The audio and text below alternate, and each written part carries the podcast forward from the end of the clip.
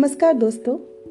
कई बार हमारा अभिमान, हमारा अहंकार हमें नज़र तो नहीं आता है, लेकिन जब वो हमें अपनी ग्रिप में ले लेता है और जो हमने कर्म अपने अभिमान में, अहंकार में, अज्ञानता में आकर किए होते हैं, उसका जब रिज़ल्ट हमें मिलने लगता है, तब हमें कभी न कभी समझ में आता ही है कि शायद जिस तरह से हम जीवन जीते आ रहे थे जो कर्म हम करते आ रहे थे वो सही नहीं थे। जब हम ऐसे अपने कर्मों की साइकिल में फंस जाएँ, जिसका कारण हमें मालूम हो या ना हो तो ऐसे में हम करें तो क्या करें? आज मैं आपको एक कहानी सुनाऊँगी जिस कहानी का नाम है गजेंद्र मोक्ष।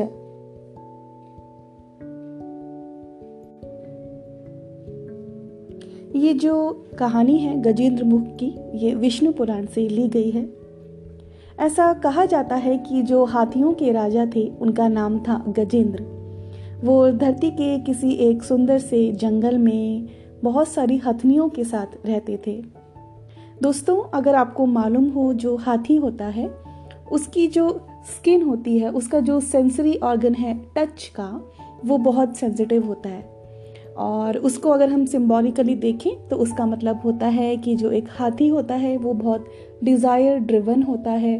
और जब उसको डिज़ायर होता है प्रोक्रिएशन का तब वो बहुत मदमस्त हो जाता है और वो कुछ सोचता नहीं है। तो ये जो राजा थे, राजा गजेंद्र, जो कि एक गज थे, एक हाथी थे, वो जंगल में अपनी हथनियों के साथ, अपने बच्चों के साथ घूम रहे थे।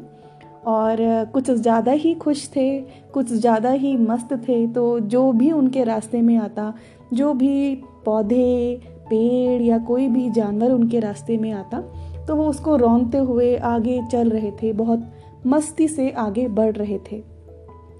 जब वो आगे बढ़े तो उन्होंने एक झील देखी और उसमें बहुत सुंदर फूल उगे हुए थे और बहुत सारा पानी था। तो उनको प्यास लगी ही थी। उन्होंने सोचा, चलो मैं जाकर पानी पीता हूँ।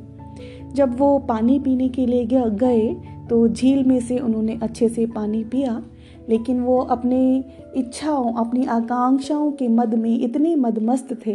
उन्होंने सोचा, क्यों ना मैं थोड़ी सी जल क्रीड़ा भी करूँ? और वो उस झील में जल क्रीड़ा करने लगे, कभी अपने सून में पानी भरते तो कभी वो किसी के ऊपर डालते। इस तरह से वो आनंद से और बहुत ही अपनी मद मस्त होके अपने उस समय को व्यतीत कर रहे थे। वो जो झील थी, उसमें एक मगरमच्छ था, जिसको हम हिंदी के और दूसरे शब्द में कहते हैं मकर। तो जो वो मगरमच्छ था, उसका नाम था मकर्ण। उसको बहुत नाराज़गी हुई आ, क्योंकि जो वो आ, हाथी थे गजेंद्र वो झील का पानी गंदा कर रहे थे और सारे जीव जंतुओं को पेड़ पौधों को परेशान कर रहे थे। अपने गुस्से में आकर मकर्ण ने जाकर हाथी का सीधा पाँव पकड़ लिया और वो इतनी तेज पकड़ा कि वो जो राजा गजेंद्र थे वो अपने पाँव को छुड़ा ही ना सके।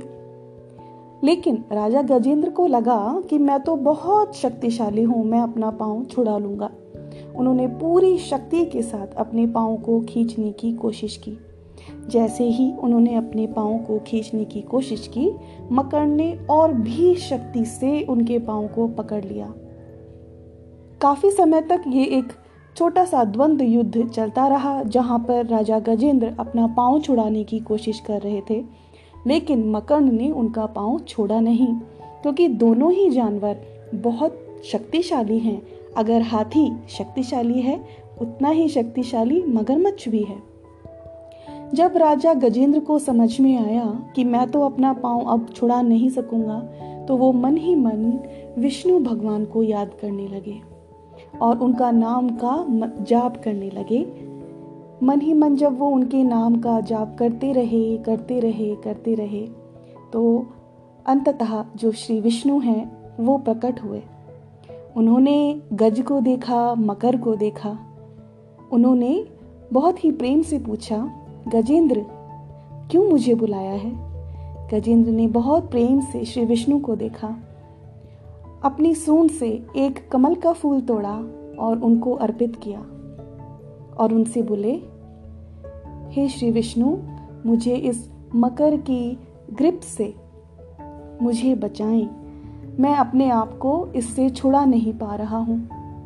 श्री विष्णु ने बहुत ही प्रेम से मकर को कहा, अब तुम इनका पाँव छोड़ो। ये मेरी आज्ञा है। श्री विष्णु की बात सुनते ही मकर ने उनका पाँव छोड़ दिया और गजेंद्र मुक्त हो गए। फिर श्री विष्णु ऐसा कहा जाता है कि गजेंद्र को अपने साथ वैकुंठ ले गए।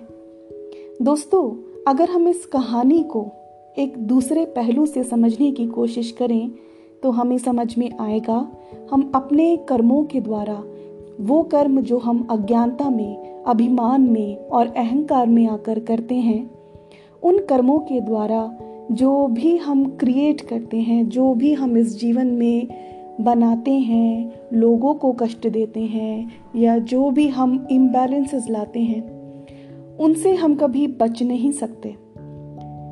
अगर हम एक हाथी को देखें तो हाथी के अंदर पावर है, लेकिन उसके अंदर कहीं ना कहीं जो एक डिज़ायर है, इच्छा है, आकांक्षा की जो पावर है, वो बहुत ज़्यादा है। और कई बार जब हम अपनी आकांक्षा में इच्छा में, अभिमान में और अहंकार में लिप्त हो जाते हैं तो हम बिना देखे बस हम अपनी इच्छाओं की पूर्ति के लिए कुछ भी करने को तैयार रहते हैं और कोई भी कर्म करते रहते हैं। फिर हमारे रास्ते में चाहे कोई भी आए, हम अपने आप को कुछ ना कुछ सुझा बुझाकर हम अपने कार्य को रोकते नहीं हैं।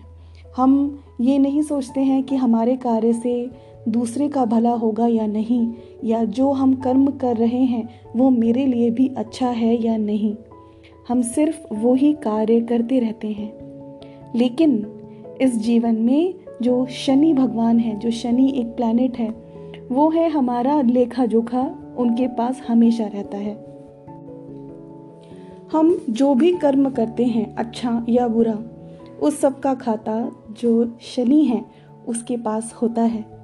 शनि की जो कर्मों वाली डिसिप्लिन वाली राशि है, वो है दस नंबर की राशि, जिसे हम मकर राशि भी कहते हैं। जब हमारे कर्म इतने ज़्यादा इम्बैलेंस्ड हो जाते हैं कि अब ब्रह्मांड हमें मौका नहीं देगा कुछ भी गलत करने के लिए तो जो शनि होते हैं, वो अपनी दसवीं राशि के द्वारा हमें इस तरह से पकड़ते हैं कि हम दर्द में, दुख में बहुत चिल्लाने लगते हैं, दुखी होने लगते हैं। और हम सोचते हैं, हमारे जीवन में जो हम करना चाह रहे हैं, जो हम बदलाव लाना चाह रहे हैं, वो हो क्यों नहीं रहा है? मैं तो अभी कुछ समय पहले तक इतनी अच्छे से ज़िंदगी जी रही थी या जी रहा था। मेरे तो सारे कार्य अच्छे से हो रहे थे। मैं सब कुछ अचीव करता हुआ चला जा रहा था। अचानक से ये क्या हुआ? ये कैसा बंधन है कि मैं आगे बढ़ ही नहीं पा रहा हूँ? ये तभी होता है जब हमारे जो कर्म होते हैं, जो हमने बिना सोचे समझे अहंकार में, अभिमान में, अज्ञानता में आकर किए होते हैं, वो इतने ज़्यादा बढ़ जाते हैं, उसकी ऊर्जा इतनी ज़्यादा हैवी हो जाती है कि अब समय है बदलने का। ऐसे समय में हम क्या करें जब हम सोचते हैं कि हम एक ऐसी ग्रिप में फंस गए हैं, जहाँ पे हम हिल भी नहीं पा रहे हैं, हम बहुत दुख में भी हैं, हम बहुत दर्द में भी हैं। ऐसे में क्या करें? तो जो कहानी है, उसमें क्या करते हैं गजेंद्र? वो सबसे पहले श्री विष्णु को कमल का फूल देते हैं। तो जो दोस्तों, कमल का फूल होता है, वो सिंबॉलिक होता है डिटैचमेंट से लेके। मतलब कि अनासक्ति। जब तक हम अपने डिज़ायर्स इच्छा, आकांक्षाओं के प्रति आसक्ति रखेंगे तब तक हम श्री विष्णु को उस डिवाइन ऊर्जा को कभी प्राप्त कर ही नहीं सकते। मतलब कि अगर हमें ये समझना है कि मैं जिन दुखों में, जिन कष्टों में आज फंसा हुआ हूँ, उसका कारण क्या है तो उससे पहले उस ज्ञान को जानने के लिए, उस ज्ञान के स्रोत से कनेक्ट होने के लिए हमें सबसे पहले अपने अंदर अनासक्ति मतलब कि डिटैचमेंट को लाना होता है। दोस्तों, जो ये कमल का फूल होता है, ये हम सभी जानते हैं, ये कीचड़ में उगता है। और वो द्योतक है, वो सिंबॉलिक है इस चीज़ का कि वो कीचड़ में उगने के बावजूद भी बिल्कुल सुंदर और साफ़ होता है। जब हम इस तरह के अंतकरण की चेष्टा करते हैं, तभी हमें धीरे धीरे जो वो डिवाइन गाइडेंस है, वो जो दिव्य गाइडेंस है, वो मिलने लगती है। दोस्तों जो लोटस होता है जो कमल का फूल है अगर हम आ, अपनी इंडियन पद्धति को देखें तो वो होता है ब्रह्मा जी से और लक्ष्मी से रिलेटेड जो लक्ष्मी माँ होती हैं या तो वो आ, हमारे जो हिंदू पद्धति है उसमें आ, लोटस पर वो बैठती हैं या फिर ब्रह्मा जी बैठते हैं। मतलब क्या हुआ? अगर हमारे अंदर बहुत ज़्यादा घमंड होगा कि हमने क्या क्रिएट किया तो हमारा कमल फिर से कीचड़ में जा सकता है। या हमें बहुत ज़्यादा अज्ञानता में अहंकार हो जाए उन चीज़ों का जो हमारे पास हैं। मतलब जो हमारे पास लक्ष्मी है या लक्ष्मी के द्वारा दिए गए सारी प्रॉपर्टी या जो भी नेमतें हैं। जब हमें उनका घमंड होता है तो हमारा जो कमल है, वो कीचड़ में वापस भी जा सकता है। तो हमें ये ख्याल रखना है कि कभी भी अपनी बनाई हुई इस क्रिएशन का, अपने, आपने जो भी अपने एक्शंस से कुछ भी जो क्रिएट किया है, उसका घमंड ना करें। जो भी ईश्वर ने आपको नेमतें दी हैं, उसका घमंड ना करें। जिस दिन घमंड कर लेंगे, उस दिन वो कमल वापस कीचड़ में चला जाएगा। और जो कमल कीचड़ में चला जाएगा, उसको तो आप विष्णु को अर्पित कर ही नहीं सकते, हैं ना?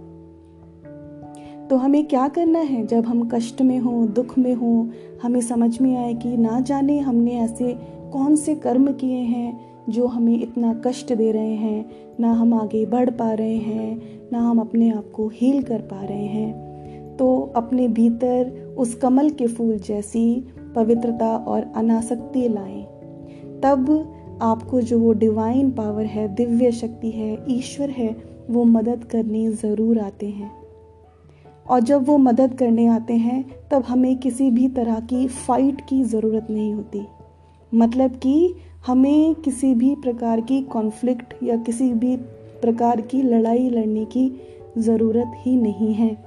जब हम अपने भीतर बैठे ईश्वर से कनेक्ट हो जाते हैं, जब हम अपने अंदर बैठी हुई दिव्यता को पहचानने लगते हैं, अपने भीतर के ज्ञान को, शांति को आनंद को, प्रेम को जानने लगते हैं। तब अपने आप से जो हमारे कष्ट थे, जो हमारे दुख थे, जो कि सब सिर्फ़ अज्ञानता के कारण थे, वो धीरे धीरे करके हमें छोड़ने लगते हैं। और जब वो हमें छोड़ने लगते हैं, उसके बाद जो हमारे अंदर ज्ञान आता है, वो ज्ञान हमें प्रेरणा देता है सदकर्म करने की। ऐसे कर्म करने की जो सिर्फ़ हमारी सेल्फिशनेस से उत्पन्न ना होकर दूसरों के बारे में सोचने की हमें प्रेरणा दे। तो दोस्तों, जो ये कहानी है गजेंद्र मोक्ष की, ये कहानी बहुत प्रेरणादायक है। ये हमें भी मोक्ष की प्राप्ति करा सकती है।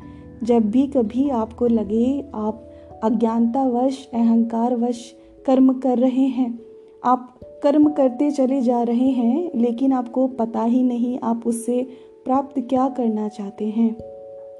तब अपने मन ही मन ईश्वर का नाम को ज़रूर जपना।